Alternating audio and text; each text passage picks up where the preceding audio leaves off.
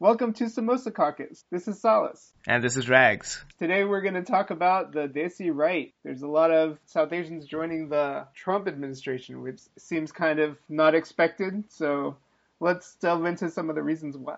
Are there a lot of South Asians in the Trump administration, or do you think there's a lot of South Asians supporting the Trump administration? A little bit of both. I mean, there's definitely the Shalabh Kumar, the the mega donor. So um, we can talk about the numbers, but I mean, there's also a bunch of people in within the administration as well. So I think both are true. So let's let's uh, kind of uh, maybe expand a little bit on the introduction before we start like diving into things. So real quick, we're talking about South Asians who may lean right or move to a conservative side, and the thought process here, or the reason we want to talk about it, is we feel like anecdotally, there seems to be a lot of support for uh, Trump and uh, seemingly either people who've voted for Obama and moved over to uh, voting for Trump, uh, or you know, it just seems like there are more people who support the Republican Party now among South Asians, and they're more vocal about it. Uh, again, the most polls don't indicate that, so we want to kind of dive into all that a little bit more. Uh, and I, I guess it would be do do we want to call out what how we would maybe uh, classify ourselves or our political views? Uh, you and I, Sauce. Sure, let's do it. Okay. So you want you go first. you go first. Fine, I'll go first. Okay, so I I've pretty much been a Democrat by default for uh, for a while, and uh, I I did vote for Obama twice. Um, I liked Obama. Um, his policies, yeah, some of it I, I didn't really agree with, but uh, I voted for him. Uh, at that point, I was very, very much uh, towards the Democratic Party. My, you know, I my allegiances were all towards the left in that sense. Uh, and I don't know if it was just me kind of growing older and kind of thinking more uh, about uh, stuff on the conservative side or uh, personally, having maybe gone, gone through changes, I wanted to just pursue stuff that I disagreed with to try to see if there was any credence in them and be more open to things. So I I started kind of looking more towards the right, and it also kind of coincided with me finding out that some of my friends were actually, uh, even though they they weren't as vocal about it, they were conservative or conservative supporters. And so I, I, really wanted to try and see how far, you know, like I could uh, put myself in that and how much I agreed with or didn't agree with. And I think I've kind of uh, landed at pseudo libertarian Democrat ish person. This is a long winded answer or a description because, especially when you're talking about politics or talking about things that are very specific like this about the right, uh, South Asian right, I, I guess it, it does matter even though we will be talking through facts, it's a discussion, and I, think it it's in, it would be good to know what the perspective is of the person, you know, or the people discussing it. So there's that. Uh, maybe maybe some of it will. Uh, I, I, I still need to kind of settle on a lot of things, uh, and uh, I'm trying to do my best to learn more. But uh, yeah, that's I would say at least for this conversation, I would be a little bit more on the right. Yeah. Yep. So I'm like Rags alluded to. I am more on the liberals progressive side. Um, I've volunteered for Democratic politicians in the past, just doing things like uh, phone calls, door knocking, largely because I, I didn't under, understand even the even when I heard the conservative argument, it didn't resonate with me. So part of it was also confusion around why the Democratic policies were not just winning more, I guess, because it seemed evident to me, I would say, until last year. I think um, last year was confusing for a lot of people, but for me, it was scary, but it made a lot of sense. I think the I- identity argument Trump was making around things like just what, what you always hear about. He, he's appealing to the white working class not through policies, but through trying to identify. So more more like less in policy and more kind of in the way he speaks, the way he talks, his maybe his bravado a little bit, his um, his demeanor and his you know his kind of every man. Uh, I, I'm a part of you, and uh, you know, I understand you kind of deal. Yeah, exactly, exactly. So I could understand how the policies flowed from that kind of macho type of persona. So then I could say, okay, so the progressive arguments I still think are more practical and pragmatic and functional, but I can see why that doesn't resonate as much as a machoism, even if that's not necessarily helping you in your day to day life. Maybe that's how you want to think of yourself. So it kind of clarified a lot to me. And I've, I spent time, like you have, talking to people from a wide variety of perspectives, from people who are diehard Bernie supporters to people who are diehard Trump supporters. So that kind of also just the fact that everyone's talking about politics these days, and I love to talk politics and understand why people think and feel the way that they do. I don't know if you feel this way, but like a lot of times I kind of go into this mode where I, I almost remove myself and my emotions kind of from there, like irrespective of whether I think a certain, you know, viewpoint or a certain policy statement or something emotionally you might feel like I really disagree with what you're doing like this is the worst thing you could do but at the same time I really want to try and understand what you're saying on the other side. And like I, I want to know what it is that you know is there purely taking your argument and factually kind of breaking it down, does that make sense, or you know, or does that clash with my understanding of things? Yeah, I mean, I think sometimes it makes sense to factually break it down, and sometimes it even makes sense to address the emotional side, right? To see, okay, what is the person even feeling like? There are always news items that pop into the news that everybody wants to talk about that day, and with Facebook, with Twitter it's easier than ever to have those conversations in real time. But do you uh, think that that is actually a kind of limiting factor in a sense, uh, and that may, in some cases or some way, lead to this kind of overarching narrative that seems to always be, you know, kind of well over the top, which the only real explanation for it is that people haven't actually had time to ingest it, you know, deal with whatever they see from an emotional side, let that kind of simmer for a little bit, think about the issue and say, okay, well, I actually think this is, you know, the, the, if the loop is a little longer, maybe people would, would have had a little bit more time to process things as opposed to having to immediately just kind of, I mean, if you look at the, that Google engineer, um, uh, article, uh, issue, for example, if you just bring that up, within like two to three days, the guy put this thing out, it got leaked, it got picked up by all like all major news outlets. The CEO of Google, you know, one of the most powerful people around, he he cuts short family vacation, comes home, because he believes that it's such a because the conversation has spiraled so far out of control by that point, and you know this has happened in like 24 to 48 hours. I mean, if the, if the cycle is so short, where it's just so immediate, like I, I just feel like we're we're always going to be reactionary, and reactionary may not always be the right way to go with some of these things that we're talking about. You know, I think it's reactionary now, but I think we're going to start seeing the same notes played over and over. So if there's 20 more of these that are just slightly different. The 10th time we're going to react in a more knowing way because we would have already thought about the issue. Yeah, but why not? Why why do you have to wait for this to happen 10 times before you know that, you know, some issue is, you know, why can't we why can't we just decide to slow down and say, okay, let's let's think about this, let's kind of process this with cool heads and irrespective. In fact, the interesting thing I saw, and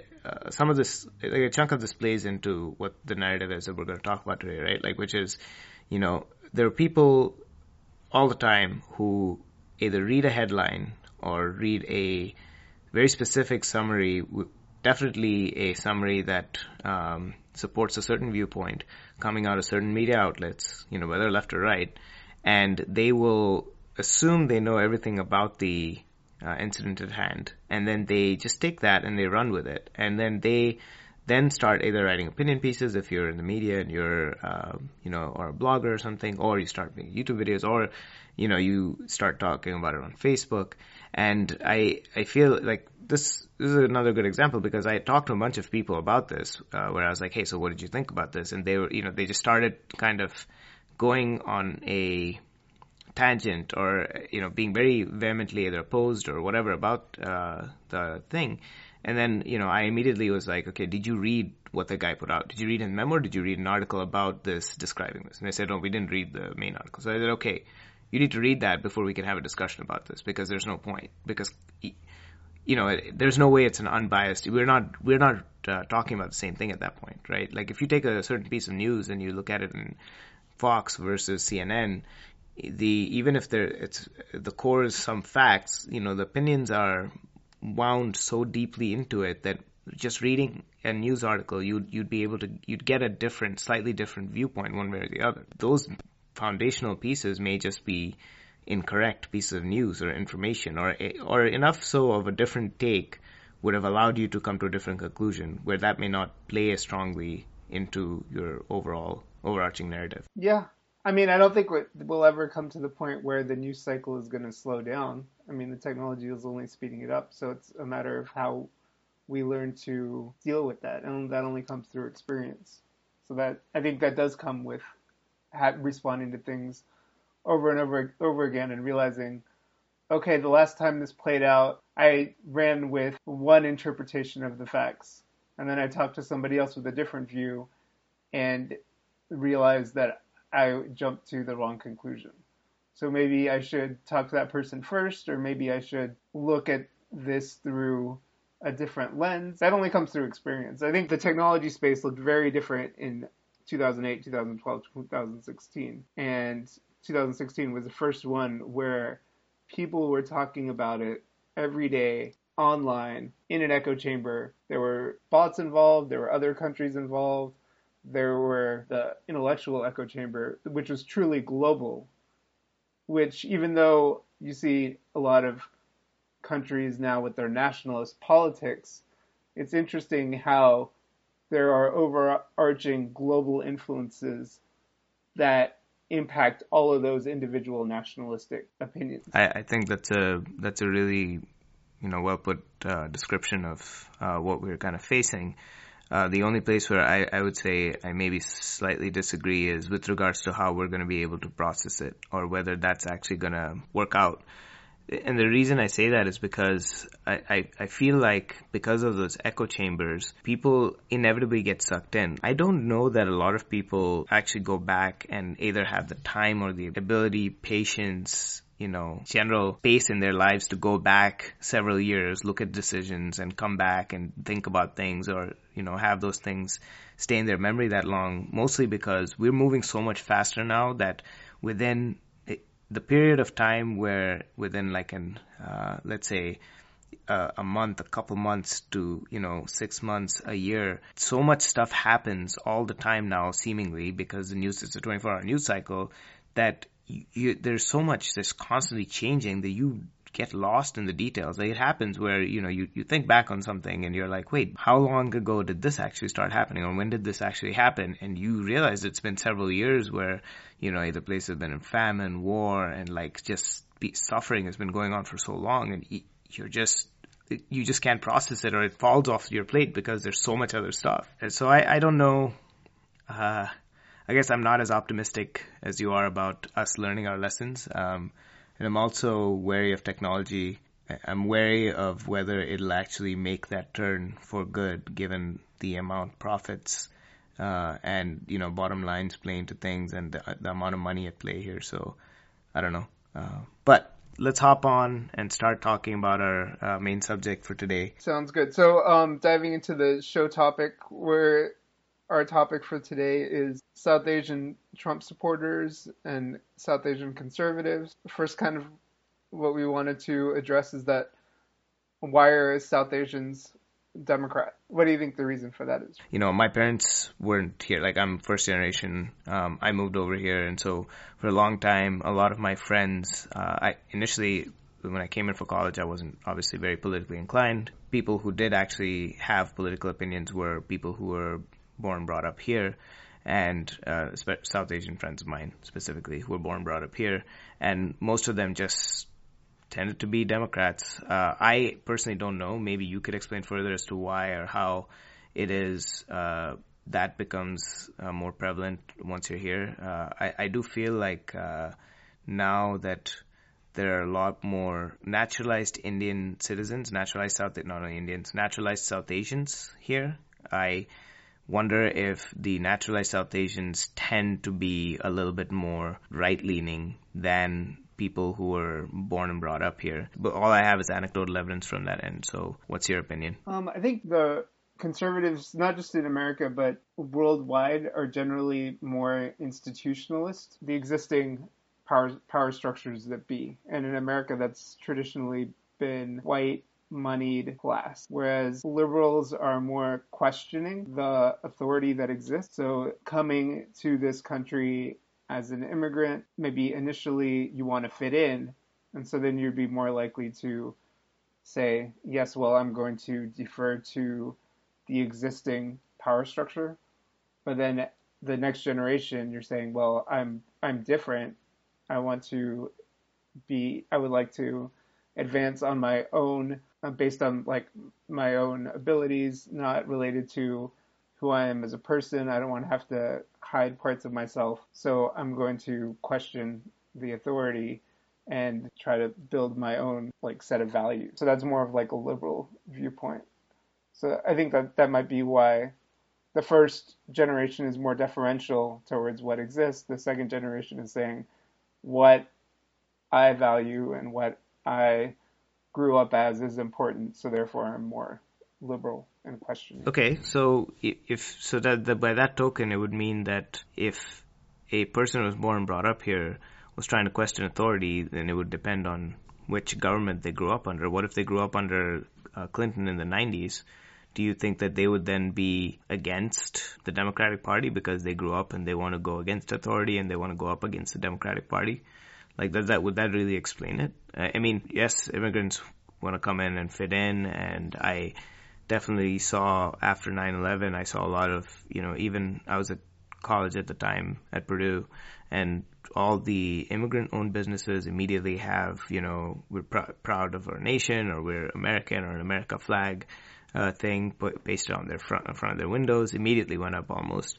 And you know even my relatives who were uh, in this country many many years at that point, you know kids have grown, grown up here they went out and got big American flags and put it out on their lawns. And they, you know, I kind of didn't get some of that um, entirely. And I was like, why, you know, why are you making such an overt? Why do you have to make the overt show of like support?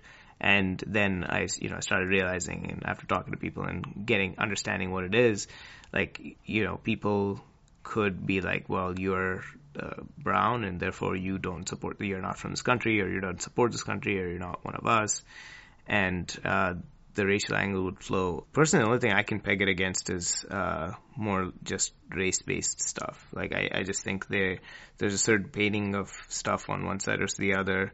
I, I think it's very possible that, you know, there's a large majority of South Asians tend to be more highly educated a lot of them tend to go to bigger colleges, private schools, and it could be that the overwhelming majority of people they were welcomed by in those schools just tended to be liberal. And so their friends were liberal and they were very supportive of liberal policies. And so whatever. I, I've met a few people who've grown up here who are pretty run-of-the-mill conservatives, and uh, I could talk about them some more, uh, some more a little later. But this brings an interesting point, right? Like because when you talk about South Asians, they're they're in itself now we've brought up a distinction, uh, multiple distinctions. In fact, we've talked about South Asians who are born and brought up here. We've talked about their uh, parents who may have settled here in this country many years ago.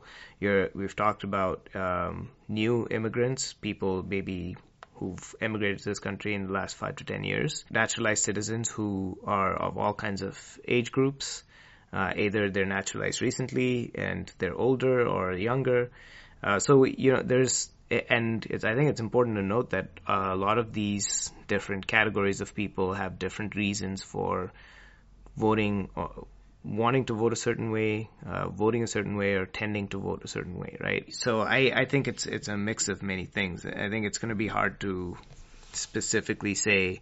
Now I know that a lot of the polls and a lot of numbers out there skew South Asians predominantly towards the Democratic Party. Yeah, I think it's like four to four to one three to one or four to one. Right. I question those numbers. I find myself thinking a lot about uh, polls in general and how accurate they actually are. I mean, obviously, one one part of it was I was really fascinated by Trump's victory. Um, obviously, most people, most polls indicated that Hillary would win. I'm not a fan of Hillary Clinton. Um, I know a lot of people are, a lot of our listeners maybe. Uh, I I just didn't like her. Now, I will say that I voted for her because I didn't think Trump was very qualified to be president. But at the same time, I have very close friends who were quite convinced by Trump and they they really thought that Trump was going to win. And you know, it's it's different because a, a, lot of people actually, even if you were a Trump supporter, were like, "Yeah, I'm supporting Trump, but I know the guy's going to lose, but I'm going to support my guy because you know that's what I'm going to do." That's why Brexit happened, right? Like a lot of people either didn't vote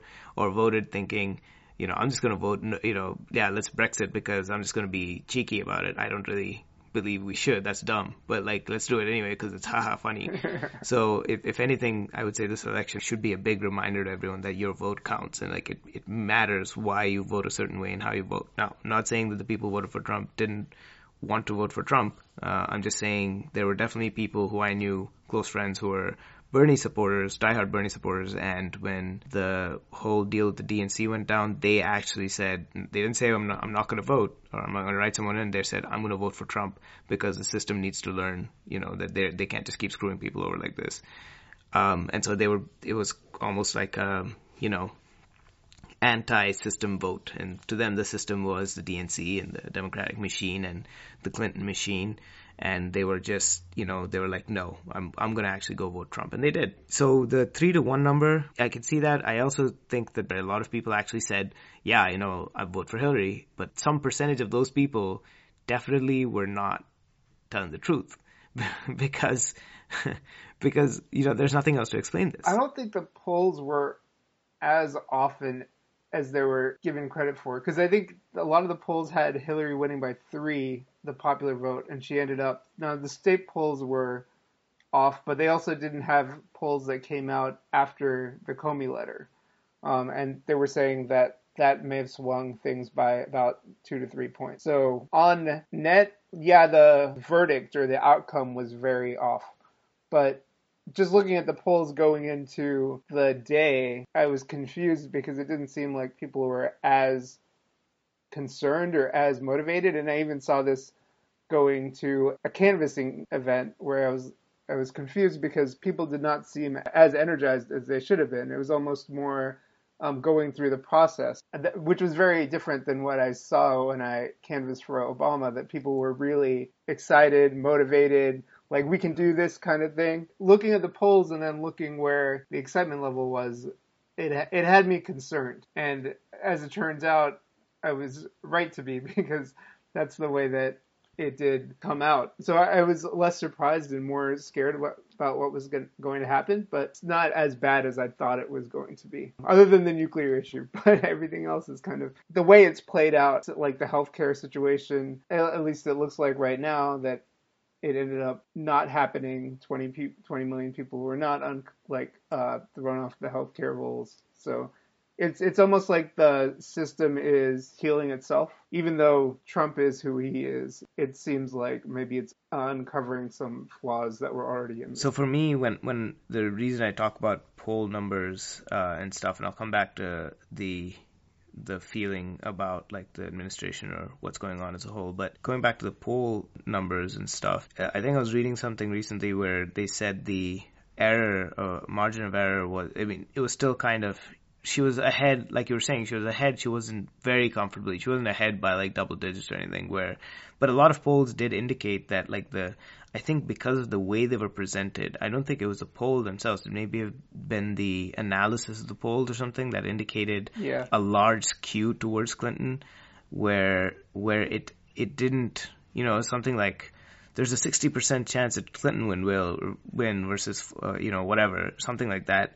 And that doesn't really mean any, you know mean anything. Yeah. Um, and I think a lot of people saw that and they were like oh you know well this is, this is going to be like a blowout. You know Clinton's going to win because she's going to destroy Trump. There's no way anyone's going to vote for Trump. I'm sure that affected voter turnout. Uh, now coming back to like what the election meant uh, I think it, it definitely uh, surfaced a few things, right? Uh, I don't know that I would say it wasn't as bad as I thought it would be. It could definitely have been much worse, uh, even in this, given the short period of time. Now, I'll say that for me, it's felt a lot longer than six months. Like it, it's felt like this is a, you know, administration that's been going on for so long. I'm like, okay, when's the end? Oh my God, there's still three and a half years left because it's just been constant. Yes, we didn't put 20 million people out of the healthcare system, but there's been a lot of harm done. You know, uh, there's yep. there's uh, to the people who do not believe that um, statements or things that are said or actions that are made actually cause uh, any harm, especially if they're done in a way where the status quo,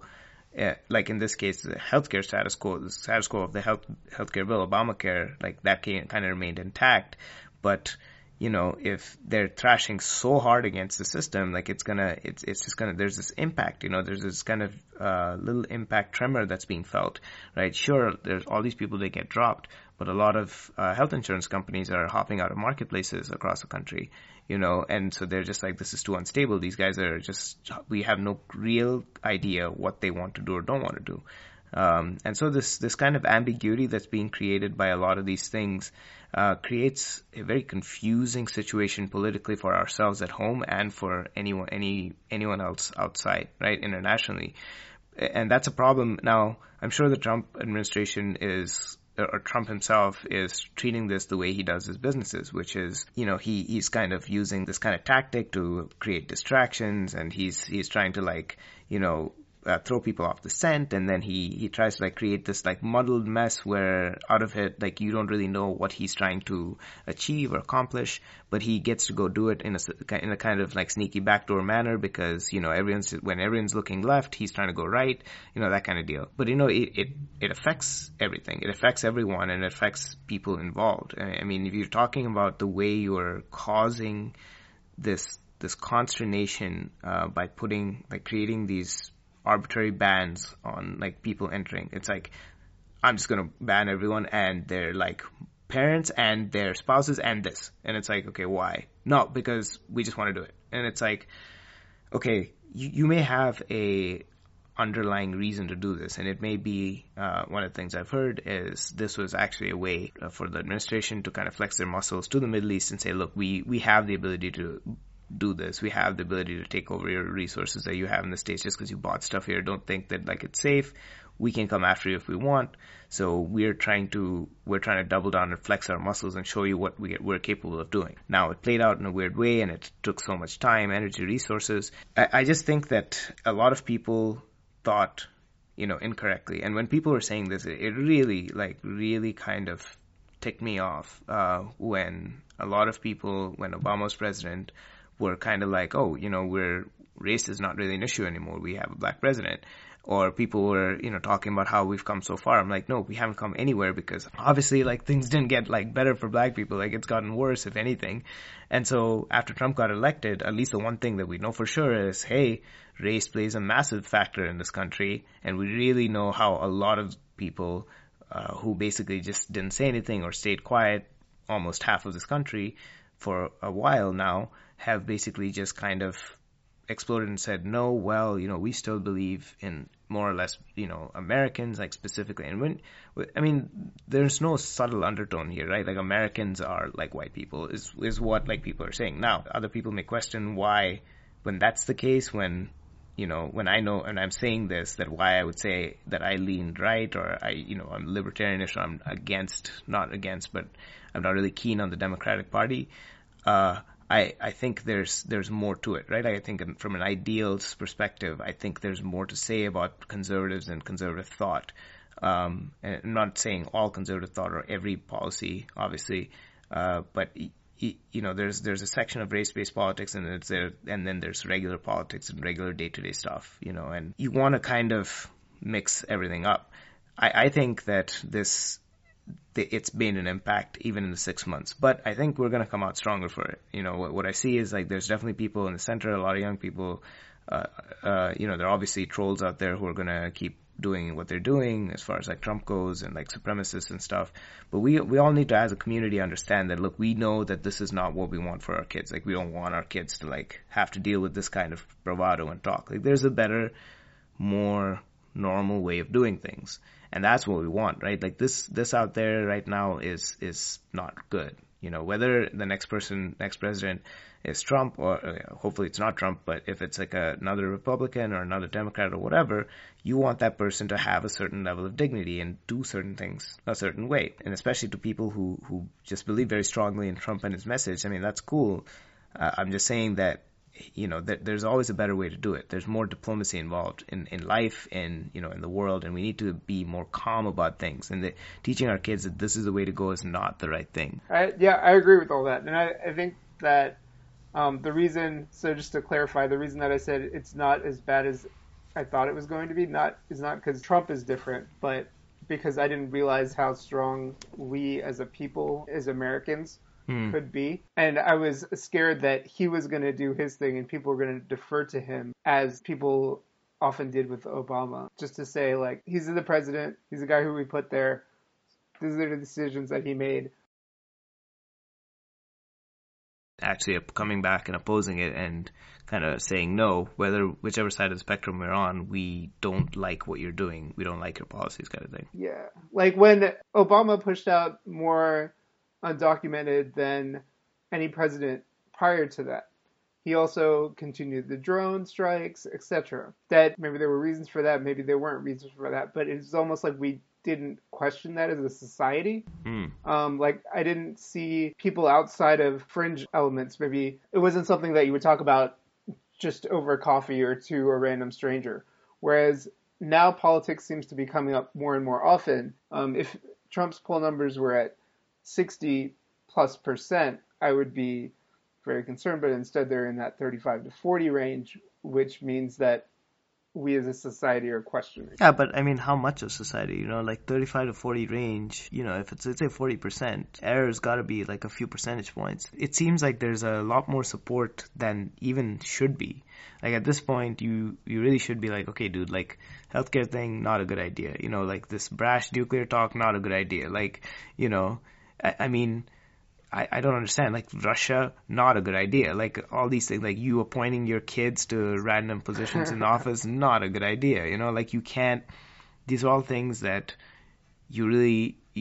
I mean, people should be like, I really don't like this. It's instead, like especially among his own supporters, there's he's he's got people who are supporters before, like uh, Republicans, or uh, the actual you know people who you think his base are, they love what he's doing. And it's, you know, it's mind boggling to me that, like, that's okay. I mean, the healthcare percentage, just to put it in context, was at in that 15 to 20 percent rate. So specific policies, he's very low. I think the people that approve of what he's doing, a lot of those people even are saying, I don't like the tweeting, I don't like the constant controversy, I don't like the healthcare proposals. But despite that, I'm going to defer to the president regardless of, whatever he, he does. Or like he's our guy. He has good branding. My friends like him. I like him. That kind of thing. I think there's a significant part of that 35 to 40 percent that is in in that camp, and I think that's always going to be there. So we we've talked a, a fair bit about what we think of Trump's policies to some extent. Let's kind of dive deeper into the South Asian side of things, right? Yep. So let's start with issues that may matter the most to South Asians. Yep. So I think the the top issues that we've seen from polling is our economy and jobs, which I think is applies not just to South Asians, national security and racism. Now, I think racism is maybe the only one that's u- unique to people of color, but I think we can dive into all three of those because I think South Asians might have a unique perspective on those. Starting with the economy and jobs, there are a, lot of South Asian entrepreneurs, whether it be everything from small businesses to, say, franchise owners. A lot of uh, hotels, motels, like subways, you know, gas stations. There are a lot of South Asian owned small businesses out there. Yeah, sure. and then you have the startup founder or the yeah. lawyer doctor with their own private practice. Mm-hmm. Um, so you've, I think you've definitely got the range. I think that's true for a lot of immigrant groups, and I think it's especially true for um, South Asian groups that it really runs the gamut but there's definitely a lot of entrepreneurs within that group. Yeah, so I think from from that perspective, I will definitely say that uh, the friends of mine who are business owners uh, have tended generally to uh, lean right, um, mostly for tax-based reasons. Uh, you know, a large chunk of it is just better economy, more jobs. I mean, job. There's no there's no doubting that a better economy is better for everyone, but I think from an economy perspective, uh, I think there's there's definitely a difference between how people who are business owners or people whose families own businesses react, uh, as opposed to engineers, doctors, lawyers on a day-to-day basis. Yeah, I think Republicans have done a good job of aligning themselves with the mantra of business. Policy may be a different question, but I think it definitely in terms of branding, Republicans are thought of as better at business than Democrats. To even go further from that, I I think what Republicans have done a great job of is saying, hey, look, uh, there, if you're if you care about stuff on the financial side, and if you want to be a fiscal conservative, then that's okay. Uh, we'll still welcome you and we accept you, even though on the social side we may just not gel. Like we, you know, we may be far off, but they, I think they've done a good job of separating those two sides. And I wonder also if you're in business or if you're thinking about the financial side of things, you just kind of don't care about the social aspect of stuff as much. Like it doesn't affect you. Um, as if it doesn't affect you as directly, you just kind of don't care. Like for example, like I think with South Asians, I actually don't know the numbers so. You you may or you may have a better idea of um, whether this is true or not. I, I feel like generally South Asians tend to be more socially conservative, uh, at least like families, um, South Asian families. I don't know how what percentage of families of South Asian origin have, for example, kids who are uh, either gay, transgendered, and how much of them actually accept uh, their their kids uh, as they are, or, or, you know, family, other family, not only kids but other family members. And from what I've heard, at least, most families are not as open about uh, LGBTQ rights issues or the community as a whole, and they're not accepting of that lifestyle. That could be a generational thing, also, whether it's um, new immigrant versus existing immigrant. Potential. You mean like uh, someone who grew up here versus yeah. people who? Mm-hmm. Yeah, I mean that's that's true. But my point is, in general, they probably are more aligned than they would like to admit with Republican Party. But at the same time, I think the ability to kind of detach themselves, and I've seen that a lot where you know, even I was spouting that nonsense at a certain point where I was like, well, it's just about taxes and how much money, blah, blah, blah. And uh, I, I think it's obviously more than that because you cut taxes for people who are who have more money. The idea is that through trickle down economics, either by the person spending more money or somehow get, opening a business or something, they get give money back in, and people as a whole get money back in. The problem is those people are not spending that money, or they're not spending that money in a way where people actually get that benefit. And so I, if you take away more of the taxes, or if you start doing tax cuts uh, for people who are wealthy or wealthier uh, than most Americans, then you're not being you're not going to be able to fund uh, society at large. You're not going to be able to help fund the social services that you need to take care of you know your population as a whole.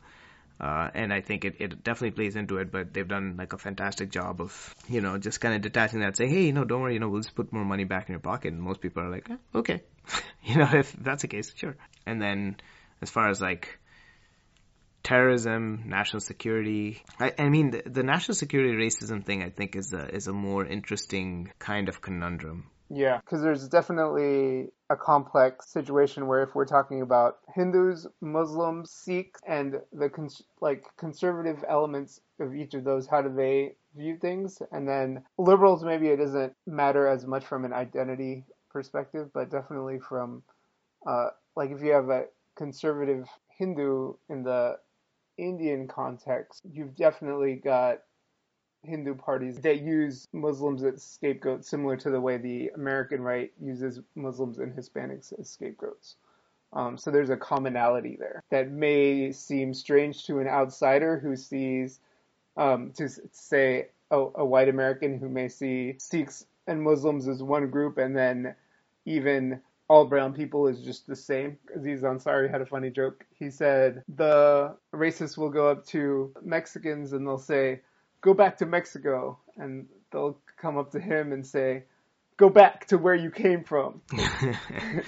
he, then he says races are not great with geography. It means they're, they're they're also not great with distinguishing between different groups. Not to say that like we should all come together and and, and support one another, but just to say that the Hindu right that is trying to be Islamophobic, it's not even sensible in the American. So, I mean, is it sensible in any other context? Well, I think there's a rationale for it. I don't think it's sensible because I, like I said, I think we should support one another and we should come to um, collective solutions. From what they're saying is like they're the bad people, we're the good people. That's that's their argument. Whereas it doesn't resonate with anybody. Nobody even understands what they're talking about here. It's it, in the broader context. My general thought on that is from a religious context, there are definitely people who have a certain thought process or a certain bend one way or the other as far as at least American politics go. And a lot of it probably is supported by politics back home. The parties that they supported or what they came up from, etc. As far as race itself goes, I think both parties historically have done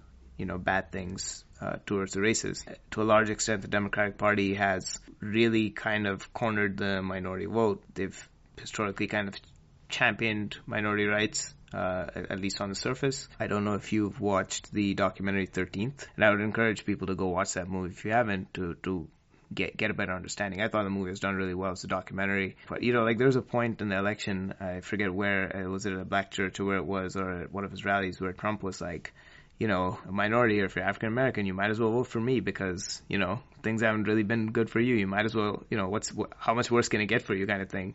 That's what he said. Now, ignoring the fact just for the next few seconds that it was an extremely audacious comment and a way to say that and make that point, I, I think one could definitely argue and think about it, uh, and say, well, you know, yeah, see, you, you look at the track record and look at what's happening. It's not getting any better. You know, more and more killings, more and more issues, the system in place. And a lot of people obviously will point to Trump's election and look at all these alt-right movement and look at like racists coming out and look at him not saying anything to white uh, these white supremacist groups and Bannon and, and, Jeff Sessions. Jeff Sessions, you know, so there there's some really demented people uh, in the administration. I'll give you I'll give you that. But uh, coming back to just race in general and and then talking about uh, this this line of uh, thinking, I I think it doesn't matter uh, because I've had uh, several incidents myself. Like I've experienced several incidents at, on campus at Purdue University, and you know Purdue is you know predominantly white uh, in the middle of Indiana, well, not really middle of Indiana, but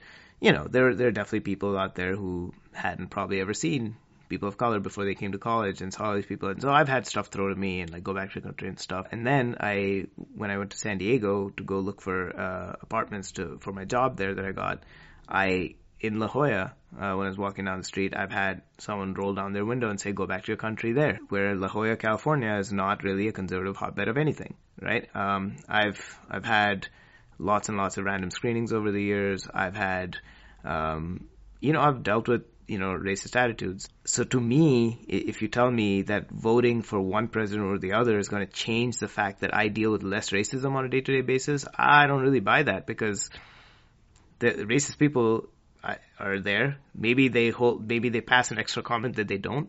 But at this point, you know, how much does it, to me personally, I'm like, if you're, everyone's still going to tell me to go back to my country, I'm not going anywhere.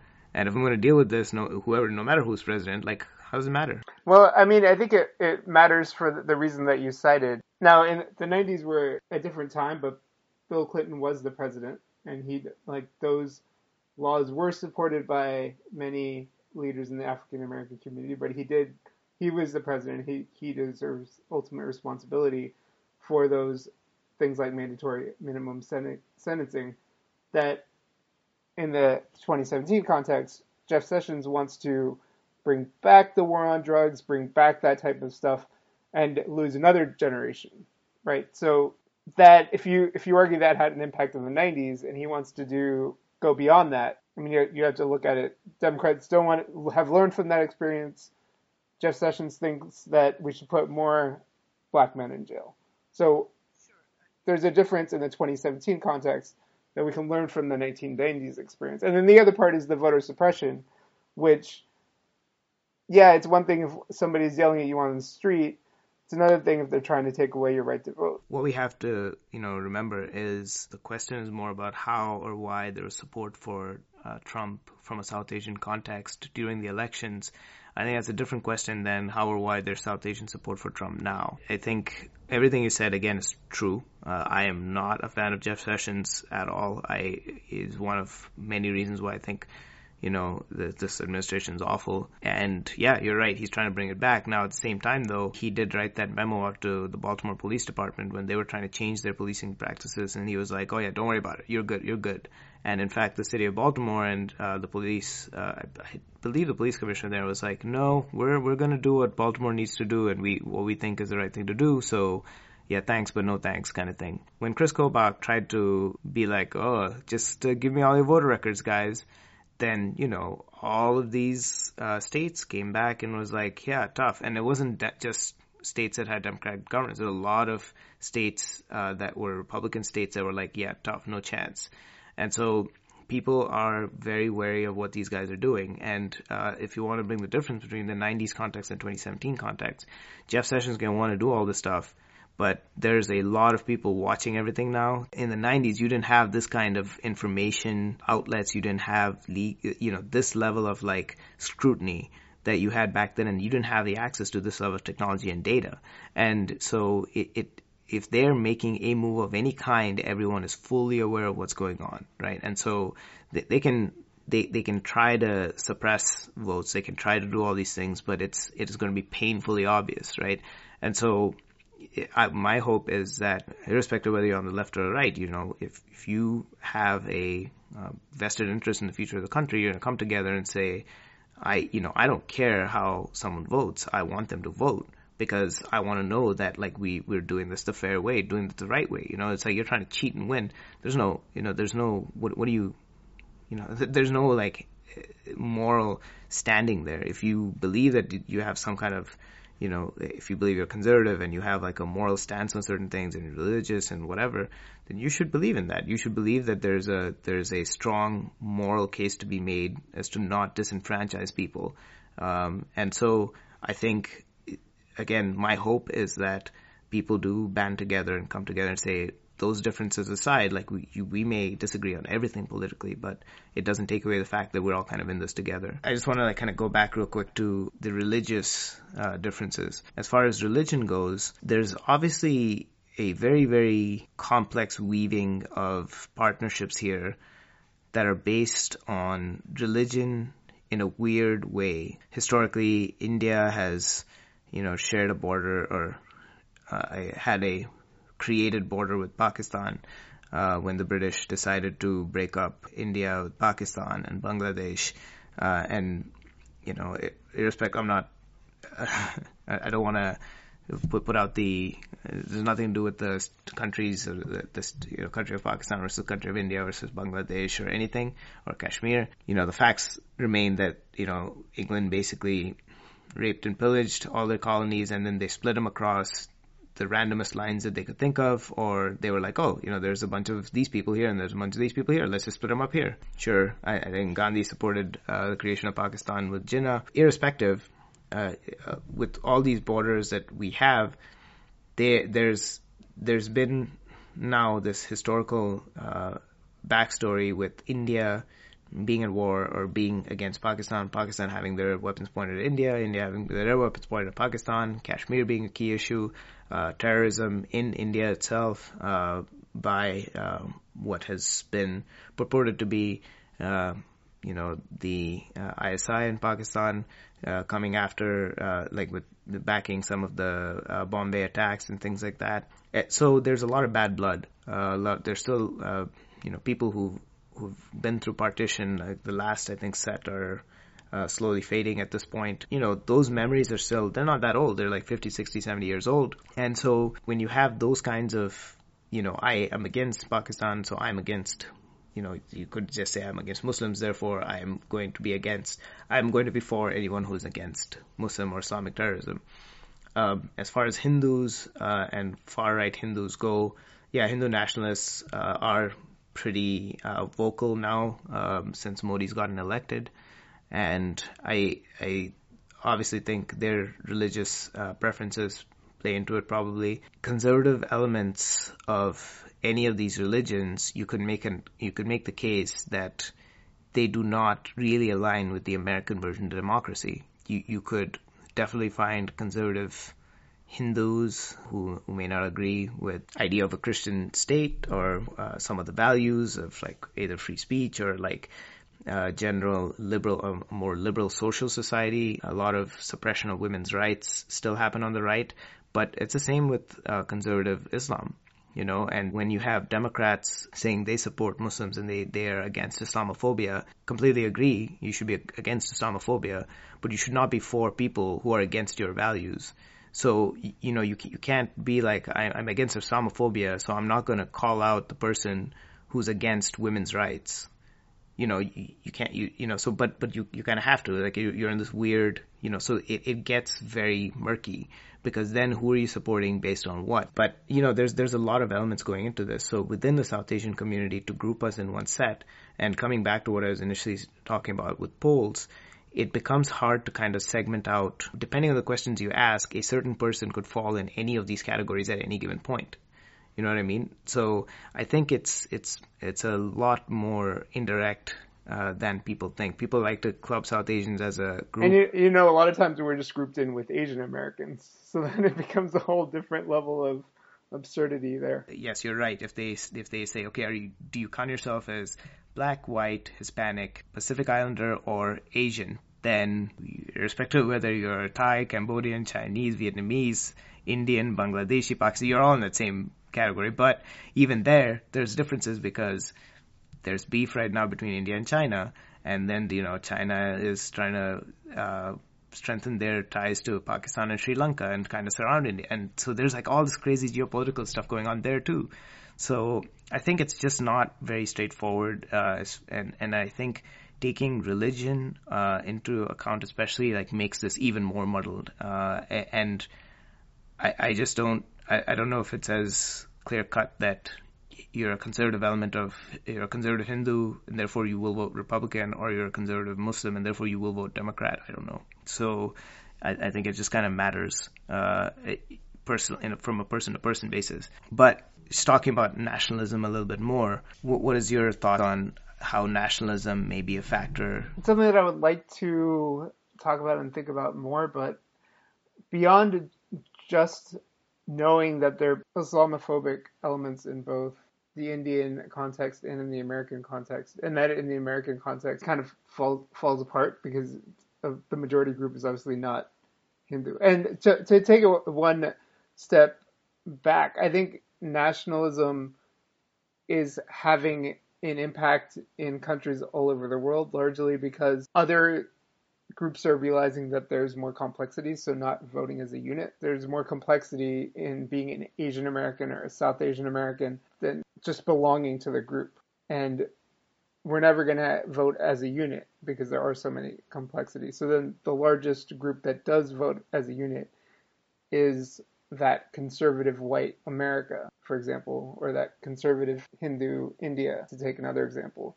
And I think that goes for a lot of countries that the group that's most unified right now is that conservative, quote unquote, traditional element within different countries. I think that's a that's a fair estimation again. It could just be a matter of, you know, we are we are reaching a certain point with the multicultural experience, right? Like we're okay with uh, living with people that are different from you. But, you know, it's obviously not the case in East Asia. A lot of those countries are not as welcoming of people of different races or the, it's, it, the interaction there is far more kind of complicated than it is in the US. The US actually tries to make an attempt to include everyone to some extent and become this giant melting pot. And, you know, allow people to bring their cultures in and kind of meld it in with uh, American culture, where I don't think a lot of other countries encourage that as much uh, out out east maybe. Uh, not to say that India does like a fantastic job of it or anything either. So you know we're still dealing with all those issues uh, in a majority of the world. I kind of feel like that's what you're right. Like there's that nationalism is coming up because people are like, well, they they have to find a scapegoat uh, and I think a lot of a lot of people are tapping in there because they don't really know what to do to make the make economy better. Um, we've reached a point where we've outsourced all the things we can outsource. We've tried to like drive down prices for consumer as much as possible, mass produce stuff. As much as people want to believe that the Trans-Pacific Partnership and globalization is the best thing ever, you you have to like reassess that a little bit more. But To give you a little anecdote, maybe it, you know in India during Diwali they have all these uh, dolls that they make, uh, local artisans and people, uh, and they make these little lamps, the diyas and a lot of people, local shop owners, have had to shut up, shut shop because they cannot compete on prices with you know imported cheap plastic lights that you know that just turn on with like this little battery, and it's cheaper than clay uh, diyas or like lighting lamps, and so people just prefer that. And so, you know, everything is driving prices down. So it is displacing a lot of economy from these, these local, maybe less efficient economies that were more niche for the local markets, they're just being displaced because it's so easy to go global now and, you know, get better manufacturing in other places and bring it in. So the only way you can, you can then try to rationalize this if you're a new government coming in or if you're a government of, you know, the right quote unquote standing, the Republican Party here, you know, the BJP in India, uh, just to take examples, you know, they're just going to be like, look, it's them, it's not us. You know, we are doing the right thing and we were always doing the right thing when all these other people, these other external entities are the ones taking our jobs. They're the ones like creating all this, wreaking all this havoc and doing all this stuff. And they've had to say, like, toe that line because it's like you, you, if you don't know the answer, you have to find some random, you know, some way to like rationalize this.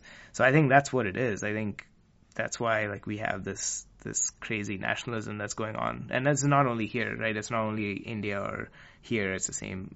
It's always been the case in Pakistan. It's always been the case in like anywhere in South Asian subcontinent and Europe itself. You know, there are a lot of like far right parties that are gaining ground. Well, I think the uh, the um, fact that Brexit happened and Trump happened in 2016 actually scared a lot of Europeans into realizing that their vote mattered. Like, for example, Macron beat Le Pen by two to one, whereas people were, because people were frightened that she might pull it off, that even though the polls said that he was going to win, maybe the polls would not be right. So let's make sure that we go out and vote and we might not love him, but make sure that she doesn't win, kind of. Similar philosophy to what people were talking about in America last year, but with the reality that this actually did happen in America. So people in France were factoring that into their decision about whether they cared enough to vote or not. Yeah, I mean, it's unfortunate that we were the lessons to be learned people, uh, unfortunately. well, we set an example for the rest of the world, I think, with Obama in terms of um, inspiration, and we set an example for the rest of the world again in 2016. So America's always a little ahead of the curve. Yeah, it's just it's just funny uh, overall. Should we talk about um, Shalabh Kumar? Let's talk about Kumar. Who is Shalabh Kumar? He is a rich man uh, rich South Asian, um, with a nice looking beard. And uh, do, do, you, do you remember how he made his money? He's got an uh, electronics firm, I believe, in Illinois. Okay, so he used to be a Democrat um, until 1979. The politicians were inviting him to, or actually, he was at an Illinois Manufacturers Association, and Ronald Reagan came there, talked him up. He said, Look, do you like paying all these taxes? You don't? so you should be a Republican. So it was the business aspect that we were talking about earlier that um, Kumar then became a prominent Republican in terms of um, becoming a big Republican donor and was courted by many over the years, including Newt Gingrich, who then steered him into Trump's camp. And Trump may like the color white in terms of white people, but there's a, a color that he likes more than white, which is green. and Shalabh Kumar provided that to Trump in terms of, um, I think he gave a double mat. I think the maximum you can donate is 400k, and he um, donated that for him and his wife. Yeah, I think you're right. I think those are the numbers. I think it was close to a million dollars or something. Um, right. Is what he raised so, for Trump. Yep. So that was him himself, and then he also had a big event in New Jersey where Hillary Clinton was drawn up as the devil, and um, Donald Trump was drawn. Was that the uh, Hindus Hindus for Trump event? Yeah, Hindus for Trump, and he was drawn up as a deity, um, and he came on stage and he did the um, ceremony um, and they recorded an ad with him saying, Ab ki bar Trump Sarkar, right, uh, which means this time Trump is going to win, or Trump is going to lead, or Trump is going to be the leader. And it's it's basically a riff off of uh, what Modi uh, Modi's uh, slogan was, I believe, Ab ki bar Modi Sarkar.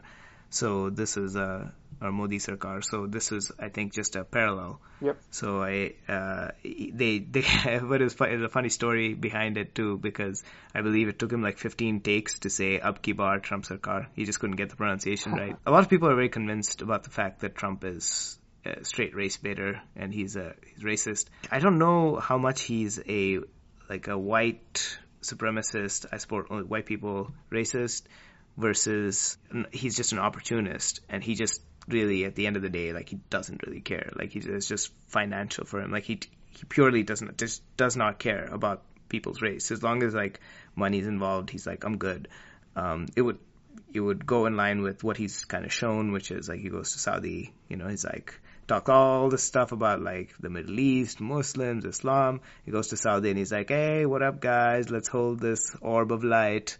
And uh, you know, like he's he's he's down with whoever is like willing to give him some money. Uh, honestly, I think. Yeah, the the Breitbart um, article is is interesting because it talks the about the one about uh, Shalabh Kumar. Uh, yeah, actually, this is um, yeah. They, they talk about Kumar, and they they talk about how um, the Hindu right helped Trump. Yeah, I saw that, but I I think in typical Breitbart manner uh, fashion, it, it was just uh, very skewed. Uh, like even saying the Hindu right, like I, you know, the, a lot of this uh, narrative is like surprising because they specifically talk about Hindus and Hindu South Asians, and so there's almost this weird kind of connotation between South Asians being Hindu and that's it, like or you know, it's been South Asian Hindus or conservatives, conservative Hindus, uh, ties back to Hindu nationalism. What happened to you know conservative South Asian Christians, Muslims, you know, other religions, Yep. other people? Like you know, I I've known uh, you know many um, uh, very conservative South Asians uh, growing up, or even you know who've settled here, or who've emigrated, or who's who are very conservative uh, Christian, and you know some of them are obviously pretty uh, pretty uh, heavily Republican dominant. Now I will say that like I've noticed also that there are South Asians who are religiously conservative or brought up religiously conservative in this country uh, of whatever religion, but who also then turn around and they're religiously conservative, but they they are very staunch Democrats. Um, so it's a very interesting paradigm.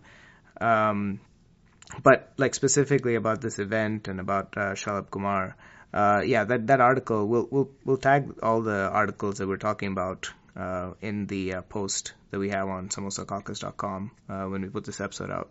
Uh, but yeah, I uh, like I think uh, it's uh, now Kumar. I, I think he himself is ha, his bent was more like you know the Hindus for Trump. Like he was trying to drum up support from the Hindu base, and his angle was if you supported Modi, and there's a lot of uh, in this country, Modi is uh, especially for the South Asian diaspora.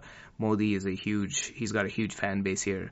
Uh, when Modi came and talked, even when Obama was still president, when Modi got elected and came over, he, I think he sold out MSG in uh, New York, and then he had a huge event in New Jersey, and so he, like, he, it was like a rock star, you know, event where like tens of thousands came to see him. And when he was elected, Times Square, there were all these people waiting in Times Square and who were all like celebrating the Modi win. So he, so Kumar basically drew a lot of parallels to Trump and uh, Modi, and he said, you know what, Modi's good at. He's good at you know bringing, making the country strong and bringing up like you know, the profile of India in the world, and that's what Trump's trying to do. You know, Modi is trying to bring jobs, that's what Trump's trying to do. Modi is like, I wouldn't say against Islam, but like, you know, it's BJP, like Bharatiya Janata Party, like Hindu, you know, there, he's like down with Hindus.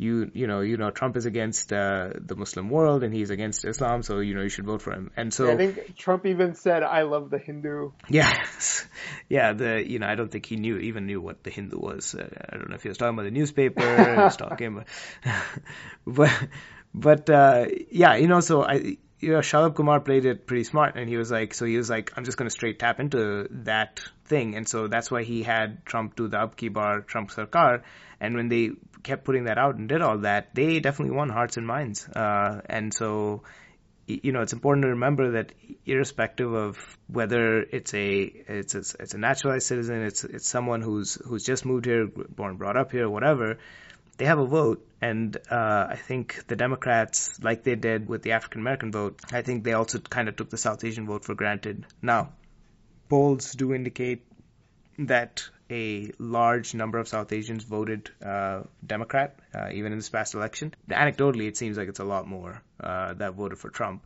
You know, I'm out in Silicon Valley uh, right now, and I hear a lot of not only South Asians, Asians in general, also like voted for Trump, and so I kind of wonder uh, about some of these polls. Like that's that's again why I'm trying to like you know how much like who's talking about like does this really go down this way or did people just come out and say oh yeah of course I voted Hillary and you know did whatever. That's why like I have some confusion as well. Anyway, coming back to Mr. Kumar, I think he made a few statements where he definitely said that oh yeah Trump's going to bring more H-1B visas, so he's going to help bring more Indians over because he loves Indians and he's going to uh, open the gates for us, and uh, you know your families are going to be able to come here, kind of thing, is what he was kind of alluding to. Uh, which, funny enough, you know, the Trump is like, uh, yeah, about those H-1B visas. yeah, he did a similar thing with the LGBT community. He said, "I love the um, I love the LGBT. Nobody will be as good on LGBT as I am." I mean, he loves telling people what they want to hear, but as obviously as a, a president, you have to pass policies that actually do stuff. And if your main constituent is the Christian right, then you're not going to care so much about these other groups. Well, I mean, if you if Trump said I love the Hindu and you're like, see, obviously he loves the Hindu, we should vote for Trump. You know, I would I would seriously question your like thought process there because like based on what? Like what has he what has he really done or indicate? How has he shown that he loves the Hindu? Right? Like any anyone who's like, but but he said it's like, dude, he said many things. You know, like Obama said many things, Clinton said many things. Like, you know, they all say many things. Their their their goal is to win. You have to understand what the goal is. And Trump was phenomenal at like the goal. He, he was like, if by my saying a certain thing, you will vote for me, I will say that thing. I don't really care. Like, I, I, I, in fact, I'm going to be blatantly contradictory about my own points points of view but it's fine because I just want to win. Like I don't really care about anything else. Yeah. And so I guess people just bought into it. Yeah, it'll be interesting to see how that plays out. Um, we've talked a lot about why South Asians are prominently Democrat, but why they may have conservative views on some issues. Let's also talk about his pick. South Asians are perhaps the most predominant minority group within Trump's White House, which is an interesting development, maybe unexpected development. Yeah. Do you happen to have numbers offhand for the uh, number of South Asians versus other minorities? Not versus other minorities on hand, but I have I know that he's nominated seven. The most prominent, which are probably Ajit Pai, who's the chairman of the FCC, and Seema Verma, who's the administrator for the Centers for Medicare and Medicaid Services, and Nikki Haley, obviously, who's representing America at the UN. So those are the three that are the most prominent. Ajit Pai and Seema Verma, especially, are very conservative in their viewpoint. Seema Verma came from Indiana, working with Mike Pence on their Medicaid implementation. Ajit Pai used to be a, sort of a, a lobbyist for Verizon, and Nikki Haley was the governor of South Carolina. And I'm sure we'll talk about all three of those individually in future podcasts, but to remain within the larger context for why these South Asian selections may have been made. Do you have any thoughts on that, Rex? Since we're discussing potential theories, one theory could be that it's Shalabh Kumar, you know, being out there and lobbying for this, and being that Trump now likes the Hindu a lot, uh, that he decides, here's the fruits of your labor, Shalabh. Here's a few Indians that I've picked. Now that's obviously, let's say, I kind of joke when I say that. As far as the other appointees, I think they may have just come up the ranks, and I think it is good PR for the Republican Party to have a uh, minority face attached to at least some parts of its policy or administration. I think they they just saw uh, Indians as being a good model minority to pick. And uh, if anyone was like, you don't have minorities in your government, they could just be like, oh, look, look at all these brown people, even though there's only three of them. Uh, it is kind of interesting to see uh, these uh, picks. Uh, Nikki Haley has kind of been in the fold for a while. People like her, Bobby Jindal, they were definitely derided in the last uh, election cycle uh, the one before this one. You know, a lot of people looked at them, and especially when uh, Bobby did the State of the Union response oh, to Obama, yeah. he was the I think the first time they ran. He he had a shot in the in 2008, 2007, uh, six seven time frame possibly. And then after Obama got elected, maybe after his first State of the Union or something, uh, Bobby Jindal came out and gave a rebuttal. And I just remember like the video where he came out and he's like, do do do do do hi, my name is Bobby Jindal. and then, and then, you know, that was just so bad. It was so poorly received. And I think that single-handedly just was like, boom, dude, you're done. Like, there's no chance. A lot of people that you would think were done have come, made comebacks, though. So I'm a little surprised that ha- we haven't heard his name at all. Yeah, yeah. I mean, if if Trump decided to pick Bobby Jindal and put him in somewhere in the government. That's one thing. I just don't think like he's ever going to get elected into like the White House or anything. Yeah. Like I don't think that's going to happen. Yeah. Now Nikki Haley, on the other hand, I could definitely see her on a ticket. Yeah. Uh, you know, the next go around. One interesting development also that I, saw in one of the pieces was um, Ro Khanna from San Francisco. He had some quotes about Ajit Pai. He said he's opposed to what most Indian American entrepreneurs and technology leaders believe He's certainly not representing their views. About Nikki Haley, he said, I think Nikki Haley's view of a more aggressive, hawkish foreign policy is not in line with Indian Americans' traditional emphasis on diplomacy. Obviously, Ro Khanna's a progressive, so take that for what you will. But that was his take on on those two leaders. So one other quote from Sanjay Mishra, who's the author of Desis Divided, he said, "In the Republican Party, if you're a minority and you're serious about succeeding, there are chances you'll get an opportunity. Even though Indian Americans are en masse uh, voting for the Democratic Party, given the professional, economic, and educational profile of the community." There are some, or there, there are a significant number of professionals and technocrats who have made their way through the bureaucracy and party apparatus to get important positions. So maybe some of the business factors that we were talking about earlier may have led some to the Republican Party and within the ranks there. Because the Medicaid and the net neutrality issues, there's definitely a conservative liberal divide that don't necessarily break down on racial lines, but more on maybe class slash position in society kind of line. I did see an article related to Seema Verma. I think her husband has a medical practice and he doesn't accept Medicaid. Ha! Huh, it's a little bit more than a little ironic. Yeah. Yep, yep, yep. So I think we talked about kind of the role South Asians played on the right during the course of the election and, and where they are now within the administration. Maybe we'll have a follow up of South Asians on the left in a future episode. That kind of high level view might be a of a future episode. Yeah, I, I definitely think uh, we've outlined so many complexities with this, and uh, hopefully, as we go through the podcast and take a critical look uh, with most of the things that are going on out there right now, and the South Asians in prominence across you know political circles. We should look at what they're saying, what their body of work is, and we'll we'll definitely try to do our best to kind of dig in further and deeper into uh, all of these murky, weird, outlying little uh, spots, and uh, see see what we can unearth. Yep. All right, guys. Thanks for listening. Talk to you guys soon. See ya.